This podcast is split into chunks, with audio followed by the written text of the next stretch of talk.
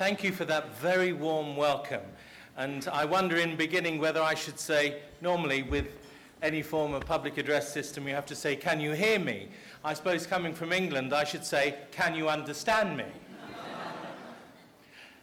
Joking apart, I'm absolutely delighted to have this opportunity to give an account of the work of the International Commission on English in the Liturgy as we move now very close to the implementation of the new English translation of the third typical edition of the Missale Romanum, the Latin text of the Roman Missal, which was issued by the Holy See in 2002 and amended in 2008. As you will know, or maybe not know at all, ICEL is a commission of 11 bishops, representing the 11 largest territories where English is spoken. And since 1963, ICEL has produced liturgical texts in English, translating the Missal, the Liturgy of the Hours, and all of the sacramental rites. Its work is coordinated by a secretariat which has been based in Washington, D.C. since its inception.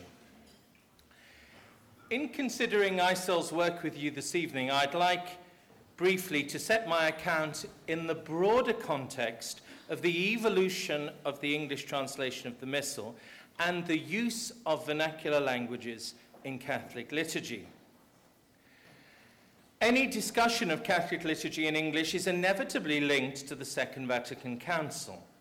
In the first decree to issue from the Council, the Fathers wrote, "In order that the Christian people may more certainly derive an abundance of graces from the sacred liturgy, Holy Mother Church desires to undertake with great care a general restoration of the liturgy itself."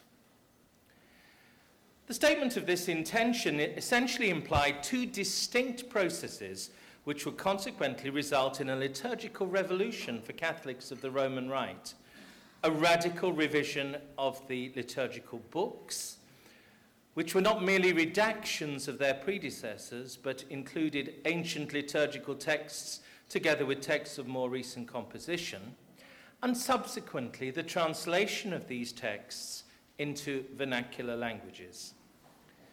I think it's vitally important to consider these two issues together, as from the time of the Council, they are virtually inseparable in the experience of the majority of Catholics. More than 40 years later, if asked what liturgical changes resulted from the Second Vatican Council, many Catholics would simply state that in the celebration of Mass, the priest began to face the people, and the Mass was said in English rather than Latin. It comes as something of a shock to many people to realize that both of these developments have a much longer history, and that neither of them was in fact explicitly mandated by the Second Vatican Council or its decrees, although some, perhaps most, would argue that they are implicit in its formulations. The idea of liturgy in vernacular languages is as old as the Church herself, just as the parallel notion of a hieratic or sacred language used in worship is considerably more ancient than Christianity. The complex relationship between the use of both Latin and Greek in the little we know of the earliest forms of Catholic liturgy bears witness to the juxtaposition of these two ideas in the development of that liturgy through the centuries. Toward the ends of the first millennium, the missionary experience of the Church in the East led reformers such as St. Cyril and Methodius to advocate the use of vernacular languages as a means of deepening comprehension of the celebration of the sacred mysteries. The Council of Trent considered the use of vernacular celebration in its sessions, largely, although not exclusively, in response to the Protestant Reformation. Its resistance of the notion at that stage led to the clarification and codification of Latin as the sole liturgical language of the Roman Rite. In many places, the use of the vernacular in liturgical song and in devotional prayers for private and sometimes public recitation during the liturgy ensured that the idea of a vernacular element in the liturgy was kept alive in the experience of many Catholics.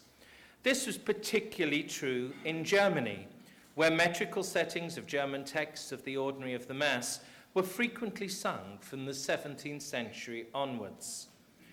In an increasing number of countries where English was spoken, English hymnody and devotions were also greatly in evidence.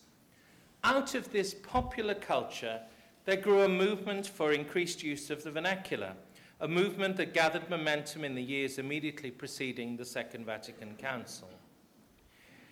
In the fall of 1962, with the Second Vatican Council still in session, several English-speaking bishops, met in Rome to discuss the production of vernacular translations that they anticipated would be authorized by the Council.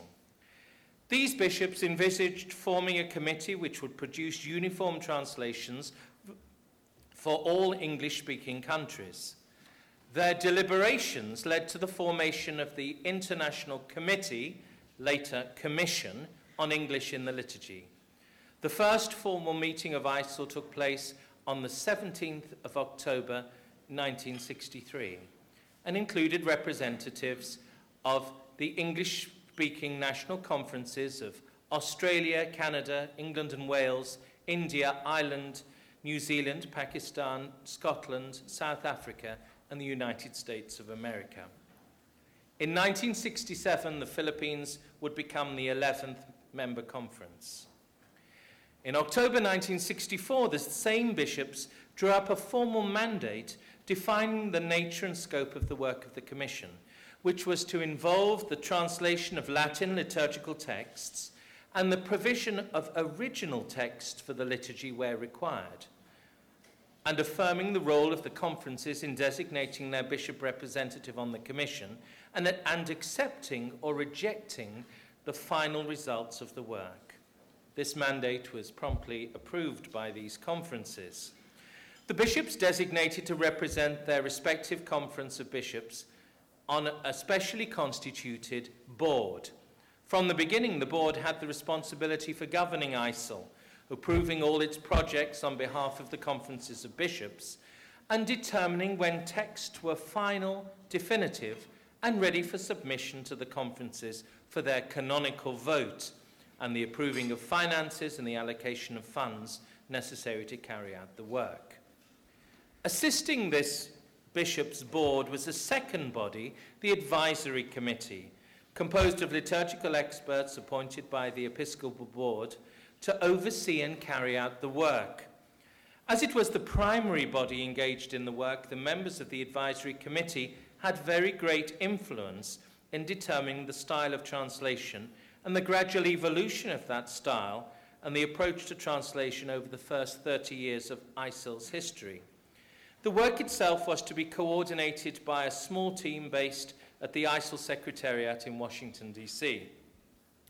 During its first few years, ICEL's efforts were primarily devoted to the development of procedures and principles of translation. In 1967, ICEL produced its first official English translation of a liturgical text, the Roman Canon, the First Eucharistic Prayer. An account of the history of ICEL by its then Executive Secretary, Dr. John Page, mentions that the provisional ICEL translation of the Roman Canon issued in 1967 was generally applauded, though he acknowledged that there were some critics. It's now widely accepted that much that is ascribed to the Second Vatican Council was in fact the work of the Concilium for the implementation of the Constitution on the Sacred Liturgy. The Concilium, a curial committee charged with the task of implementing the provisions of Sacrosanctum Concilium, by making concrete proposals. The Concilium rapidly identified the use of the vernacular as a key to increase participation on the part of the laity, hence the emphasis on vernacular translation and the speed with which English translations were prepared. The Concilium eventually outlined its guidelines for the translation of liturgical texts in its instruction, Comme le prévoir, of 1969. In setting out the process, this instruction states that It is the duty of episcopal conferences to decide which texts are to be translated, to prepare or review the translations, to approve them, and after approval, that is confirmation by the Holy See, to promulgate them. In order to facilitate this process, it goes on to suggest that when a common language is spoken in several different countries, international commissions should be appointed by the conferences of bishops who speak the same language to make one text for all. There then follows a careful statement of the parameters of the process whereby the translations are produced, evaluated, and approved. This includes a summary of the principles which govern the actual work of translation. And I quote, "The purpose of liturgical translations is to proclaim the message of salvation to believers and to express the prayer of the Church. Liturgical translations have become the voice of the Church," Pope Paul VI said in an address to the participants in the Congress on Translations of Liturgical Texts in November of 1965. To achieve this end, it is not sufficient that a liturgical translation merely reproduce the expressions and the ideas of the original text. Rather, it must faithfully communicate to a given people and in their own language that which the Church, by means of this given text, originally intended to communicate to another people in another time. A faithful translation, therefore, cannot be judged on the basis of individual words. The total context of this specific act of communication must be kept in mind. That's the end of the quotation from Comme le prévoir. The instruction goes on to underline the necessity of taking very great care in the translation of Latin idioms and terms that are difficult to render in vernacular languages or present obstacles in a contemporary context which was not foreseen in the original text. The central maxim of Comme le prévoir expresses it in this way. The accuracy and value of a translation can only be assessed in terms of the purpose of communication. I'd like you to hold that idea in your mind, the idea that the primary goal of a text, as it's seen at this stage, is communication.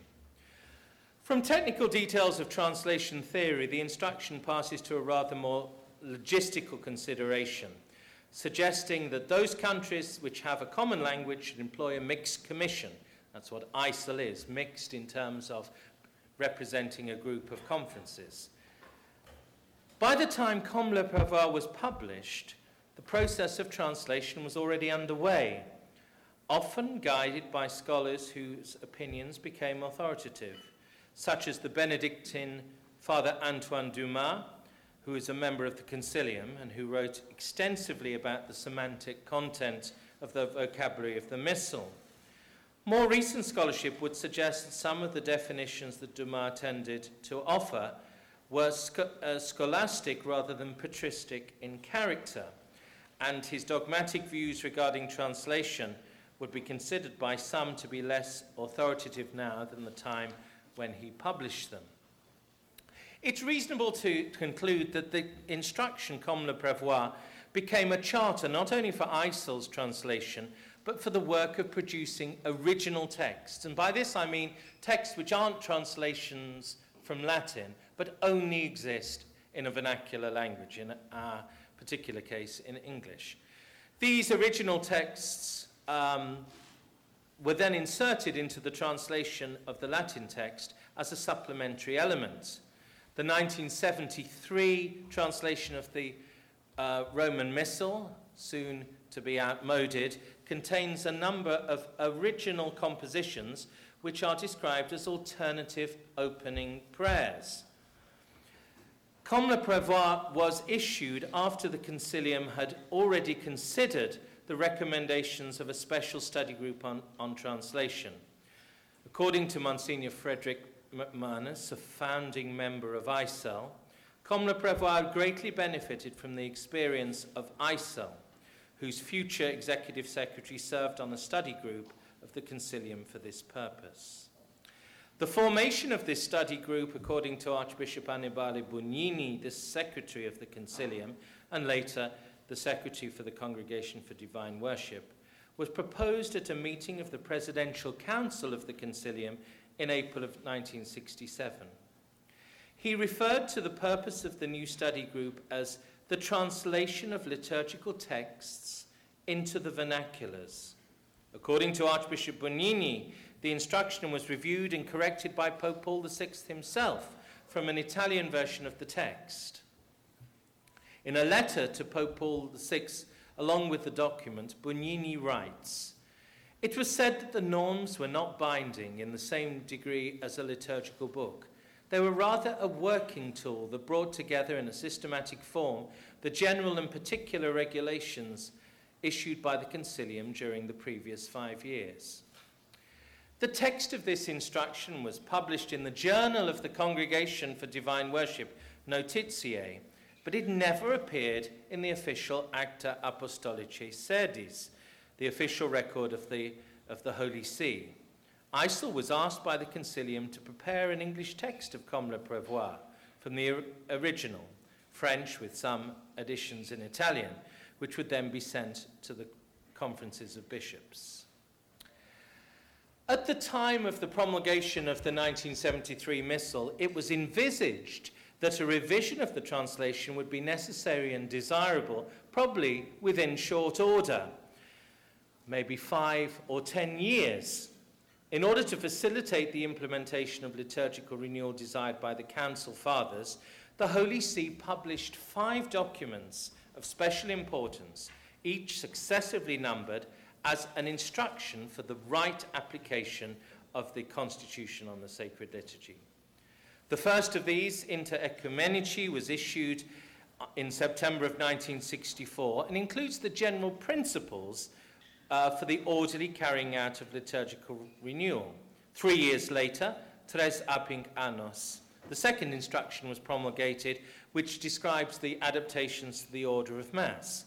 The third instruction basically was to do with the reordering of the Congregation of Rites to become the Congregation for Divine Worship and the Discipline of the Sacraments. And so it goes on. These successive instructions, which generally are concerned with the application of the principles of the Council to the particular situation of the liturgy. In February 1997, Pope John Paul II asked the Congregation for Divine Worship to carry forward the process of liturgical renewal by codifying the conclusions of its work in collaboration with the bishops over the years regarding the question of liturgical translations. ICEL had done much, particularly during the 80s and 90s, in order to establish what would be expected in a revision of the Missal, at least in a revision of the English translation. Several ideas emerged at this stage. It was felt that the liturgical language should generally be more formal, reflecting to a greater degree the richness of the original texts. And it was also widely held that mistakes in the current translation should be corrected. One of the things that I've learned really, I suppose, over the last 2 years in travelling around the English-speaking world is that obviously English is a world language and is used very widely beyond situations where it's used as a daily spoken language. And the differences in our usage of English can be very pronounced. I've had to learn different vocabulary in coming to live in this country. And I've had to learn to distrust my initial reactions when I read something and think I understand what it means. I'll give you a little example. Last year, I was coming out of Farragut North metro station, which is near the ICEL office, and I see a banner headline on a newspaper. This was the headline: Oprah Winfrey tops herself in Australia. I read this, and I go into the office and I say to my secretary, "Terrible news about Oprah, isn't it?" And he says, "What do you mean?" I said, "Well, I've just read on the headline coming out of the tube station that she's committed suicide in Australia." Well, I'm the second British director that he's been secretary, so he's very used to dealing with this situation. He said, What did it actually say? I said, it says, Oprah Winfrey tops herself in Australia. He said, that means that she exceeded all expectations. And I said, not where I come from. To top yourself in very colloquial English usage means to take your own life. Now, the difference that we have in our use of language in an everyday way does not exist to the same level when we move everything up a notch, when we move to a more formal register of the use of English, then we have a language that is common across regional and national boundaries. So when we are using English in a more formal context, the difference between American usages and British usages is negligible.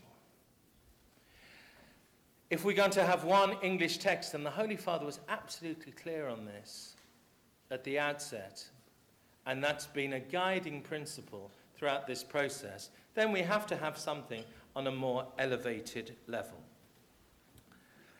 A draft revision of the Roman Missal was prepared by ICEL and submitted to the congregation in 1997 after a long and scholarly process of preparation. The translation was made in accordance with the provisions of Comme le prévoir, with a stricter approach to the demands of the fidelity to the meaning of the Latin original text. During this same period, the Holy See was carefully considering a fuller statement of the principles that should govern the production of such translations. This process of reflection resulted in the suspension of the approval of the draft missal text, approved by the bishops' conferences in 1997, while the Holy See clarified the principles of translation.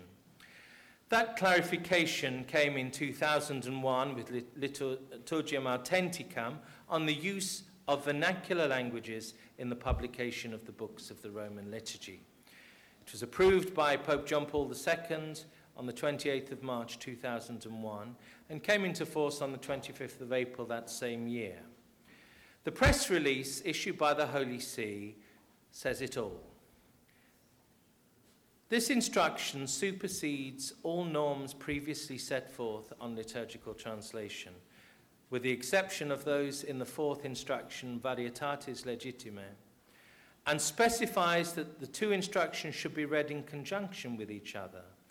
It calls more than once for a new era in the translation of liturgical texts.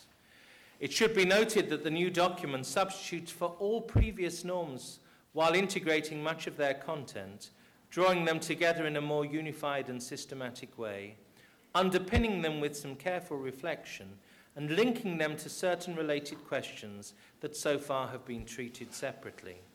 Moreover, it is faced with the task of speaking in a few pages of principles applicable to several hundred languages currently used in liturgical celebration in every part of the world. It does not employ the technical terminology of linguistics or of the human sciences, but refers principally to the domain of pastoral experience. That's the end of the quotation. Much can be said in relation to this instruction, and much has already been published by way of commentary and evaluation of the effect of this important document. My own concern here this evening is briefly to assess the significance of the instruction for ICEL and for the task with which it's entrusted. The most far-reaching consequence of that is that the instruction embodies an entirely different approach to translation. In order to illustrate this, we have to understand several important aspects of translation theory, which are pertinent in this regard. I'll try and do this quickly and as lightly as I can manage, because it's rather heavy. The two different approaches are characterized by the terms dynamic equivalence and formal equivalence. Dynamic equivalence, also known as functional equivalence, attempts to convey the thought of the original text, often at the expense of literalness or original word order and the source's original grammatical voice or style, we might say, while formal equivalence attempts to render the text word for word, if necessary, sometimes at the expense of what might be considered a more natural expression in linguistic terms. In reality, of course, there's no sharp boundary between these two approaches, and texts will have aspects of both approach. They're only characterized by whichever approach dominates. The term dynamic equivalence and formal equivalence were associated with the translator Eugene Nida, who was born in 1911 and only died very recently. And they were determined by him to describe different approaches to the translation of the scriptures. But they can be applied, obviously, to the translation of any text. Dynamic equivalence doesn't really require strict adherence to the grammatical structure of the original, because it favours a more natural rendering in the target language. For that reason, it's most suited to texts where the readability of the translation is more important than the preservation of the original grammatical structure. So you won't be surprised when I say that novels are most frequently translated in this way, with greater use of dynamic equivalence, because you have to produce something that means something to the readers in the new language. While in more formal contexts, such as diplomacy or some business settings, certainly legal documentation, there will be more reliance on formal equivalence. The more the source language differs from the target language, the more the challenges in the production of a literal translation. On the other hand, formal equivalence can often allow readers or hearers to see how meaning was expressed in the original, preserving its idioms, rhetorical devices, and certain modes of speech. In case it is not already obvious, Comme le prévoir engenders the approach described as dynamic equivalence, and Liturgiam Authenticam favours formal equivalence. I want to give you an example of the difference. You haven't got this text in front of you, you're just going to have to listen to it, and you're going to hear it in three versions. The first version is the Latin original. Now this is a beautiful prayer, and it's a prayer which is found in the Veronese Sacramentary, which is the 7th century manuscript, which is a collection, a large collection of prayers for the Mass. It's not a complete missal, but it has a large number of the cycles of the liturgical year. It's a prayer which also finds inspiration in a beautiful sermon of St. Leo the Great, and it also inspires a prayer which we hear sometimes at Mass if the priest says it aloud, but the prayer that's used when the chalice is mixed, when the little drop of water is added to the chalice. Deus qui humani substantiae dignitatem et mirabilita condidisti, et mirabilis reformasti, daque sumus nobis eius divinitatis esse consortes, qui humanitatis nostre fiere dignatus est particeps. Now, the way you're going to hear it, because it's the collect of the Mass of Christmas Day, the way you will hear it on Christmas Day this year is as follows. O God, who wonderfully created the dignity of human nature, and still more wonderfully restored it, grant, we pray, that we may partake in the divinity of him who humbled himself to share in our humanity. That's how you will hear it. This is how you've heard it up until now. Lord God, we praise you for creating man, and still more for restoring him in Christ. Your Son shared our weakness, may we share his glory.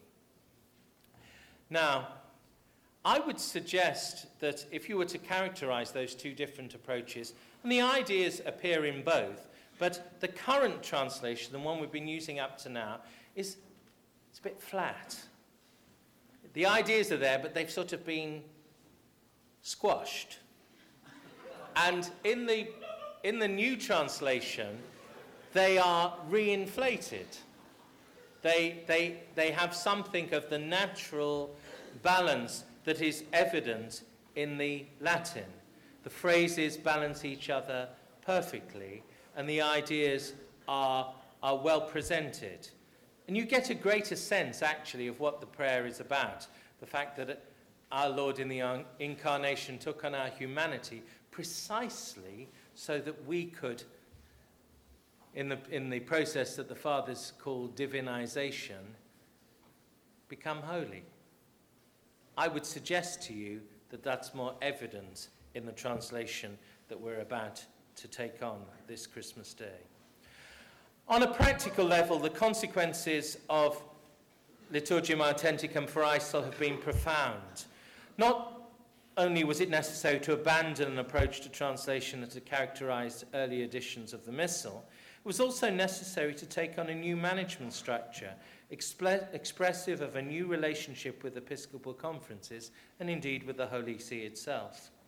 This resulted in new statutes for ICEL, which was formally recognized by the Holy See as a mixed commission. These changes were immediately followed by the publication of the third typical edition of the Missale Romanum on the 2nd of May 2002, the new Latin edition of the Missal, which would be used for the first ICEL translation to be made in accordance with the new directives. For a complex variety of reasons, it was not felt possible that a revision of the 1997 translation would be possible, so an entirely new work was begun. It's taken 10 years, but it's a big text.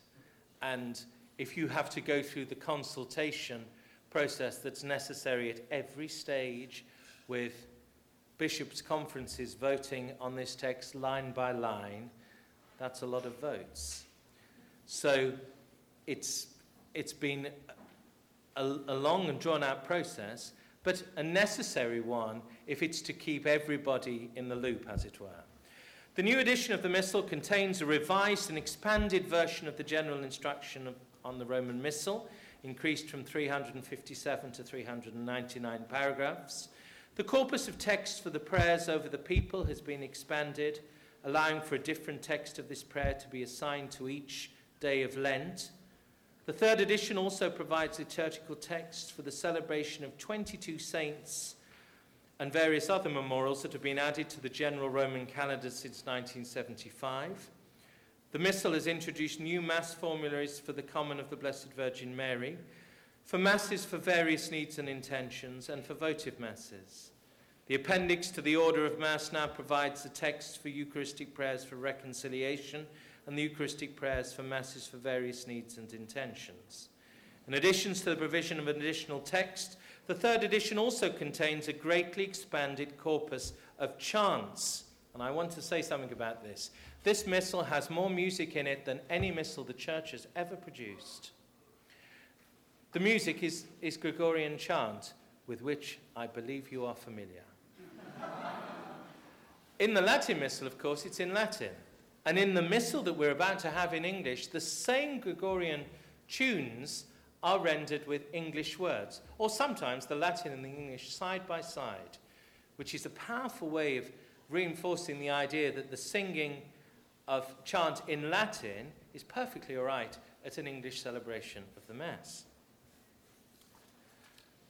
The reprint of this Missal in 2008 contained further changes and additions to the liturgical texts, which now include vigil Masses for the solemnities of the Epiphany and the Ascension and of the Lord, and for the celebration of the vigil Mass of Pentecost in an extended form which is similar to the Easter Vigil.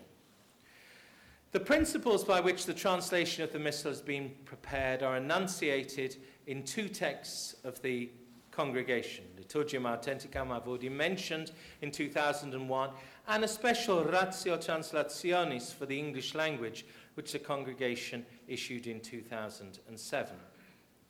Obviously, it's important that those preparing and reviewing the draft translations have a necessary knowledge of Latin to ensure that the meaning of the original is faithfully conveyed. Although the formal process of preparing the new translation has taken, as I say, 10 years, the remote preparation for those most intimately involved in this work is more in terms of a lifetime of the acquisition of the various skills required to sufficiently high level. I say this really to encourage you, because you learn Latin, and I want you to know what an important skill that is for the future. Latin is in many ways the matrix of so much of our Western civilization, and that nowhere is that more true of anything to do with the church, and particularly the sacred liturgy. The number of men and women who have necessary command of Latin to engage in this work is pitifully small at the present time. It's dwindled. You are part of the new wave that's going to produce a new generation of scholars who will have not only these skills, but the sensibility of understanding what the liturgy is about, because you've been formed in accordance with Catholic theology. It's not sufficient to be a linguist. You have to be a linguist who understands the theology of the liturgy and understands the truest purpose of the liturgy. The process that each text goes through in order to establish a final version, which is acceptable both to the Episcopal conferences and the Holy See, is complex. Each text is initially translated by a base translator, so just a single person who might be a priest, a religious, or a lay person, male or female, in the case of lay people, or religious, who has the necessary skills and theological formation to undertake this work. They are authorized for that work by being granted the nihil obstat, the permission of the Holy See. Very few people have this permission. At the present time, only 3 people in the world have that permission for English. It's a very carefully controlled situation. That translation is then evaluated by a team of reviewers who are 4 bishops who themselves have those skills and talents. They then present the text to the 11 bishops of the commission, who work on the text themselves, at which point it goes to the 11 conferences. The conferences then are able to consult as widely as they want to at that stage, and all of their comments and suggestions come back to a little office in Connecticut Avenue in DC, where we have to try and make sense of what 11 conferences and 728 bishops have said in relation to this and apply it to the text. Then it goes back to them again, and at that stage they vote on it, and if they have more than a 2/3 majority, they can approve the text and submit it to the Holy See, requesting permission to implement it. And all of the 11 conferences were at that stage about 18 months ago, and the Holy See granted the permission just 12 months ago now. And in this last stage, we've been assisting the conferences and the, I think, 13 publishers of the Missal worldwide to prepare their editions for the publication of the text, which will be coming to an altar near you on the 27th of November and will be available in your bookshops from the beginning of next month. The more complex a process becomes, the more unwieldy it is in terms of its administration, of course, and the longer it takes. It would be entirely impractical and inappropriate to administer a process of consultation beyond that which I've outlined.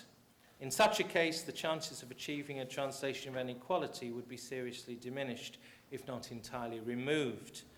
Some have suggested that the bishops have been passive victims in this process rather than protagonists. I would suggest that this perpetuates the myth that the translation is the work of the few who, in complete abstraction from the life of the church, have produced a text which they now seek to foist on everyone else.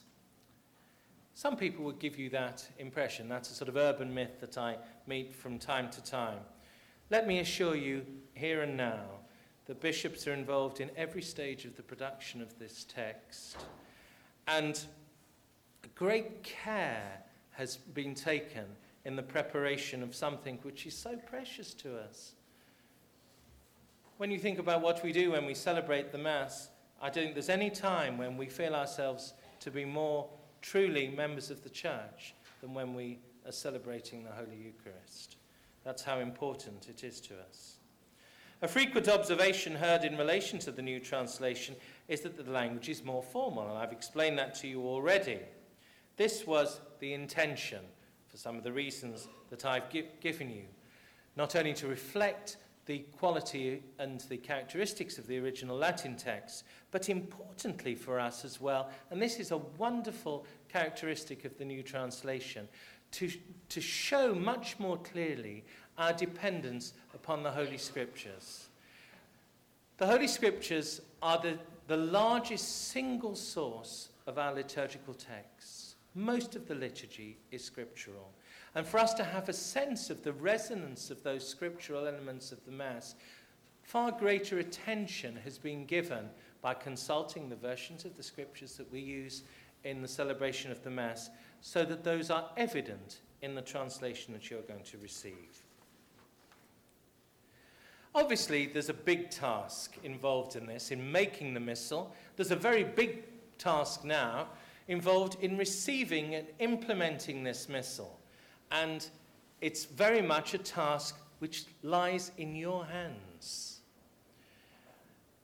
And this is a very characteristic difference, I think, from the situation that was faced 40 years ago in the changes that immediately followed the Second Vatican Council.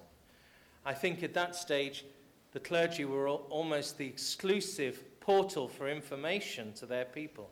That is not so now. You are young, well-informed Catholics who have a very great sense of what is happening at the present time in the Church. And we have an opportunity for renewed liturgical culture, greater reverence and respect in the celebration of the liturgy. And this will be greatly assisted by the reception of this translation because of its character and because of its fidelity to the original text that it translates. I drew your attention initially to a characteristic that's highlighted in Comme le prévoir, the initial norms for translation, speaking about the importance of communication. I would suggest to you that our liturgical language not only has the purpose of communicating the content of our belief, but it also needs to express that belief by giving voice to the mind of the Church in celebrating a particular mystery, and also to give a voice to the heart of those who are engaging in the liturgical celebration. There has to be a process of catechesis. That's already underway. I hope it's not going to stop on the 27th of November. We have to spend a lifetime in immersing ourselves in these texts which are so rich and which our tradition is handing to us now for our generation, for the sanctification of people, and for drawing many who do not know Christ or the Church into the way of the Church and the way of salvation. I hope that perhaps in briefly describing to you how the Missal has been made and the complex interrelation of various elements of this process, you can come to understand that what I'm describing is very much a work of the Church, not the work of one person or even a small group of people or a small group of experts, but in a really true sense, a work of the Church. Among those who have been most intimately concerned with this process are men and women distinguished not only by their scholarship and their understanding of the liturgy, but also by their experience as pastors, catechists, parish musicians, and all who are concerned with our liturgy. The whole purpose of the production of the English edition of the Missal and the guiding purpose in all of ICEL's activity is that we should have a dignified celebration of the sacred liturgy in which due attention has been given to each of its constitutive elements in such a way that all our people will come to a greater knowledge and experience of the saving mysteries which we celebrate. In that respect, the goal of ICEL and Christendom College is essentially one and the same. Thank you very much.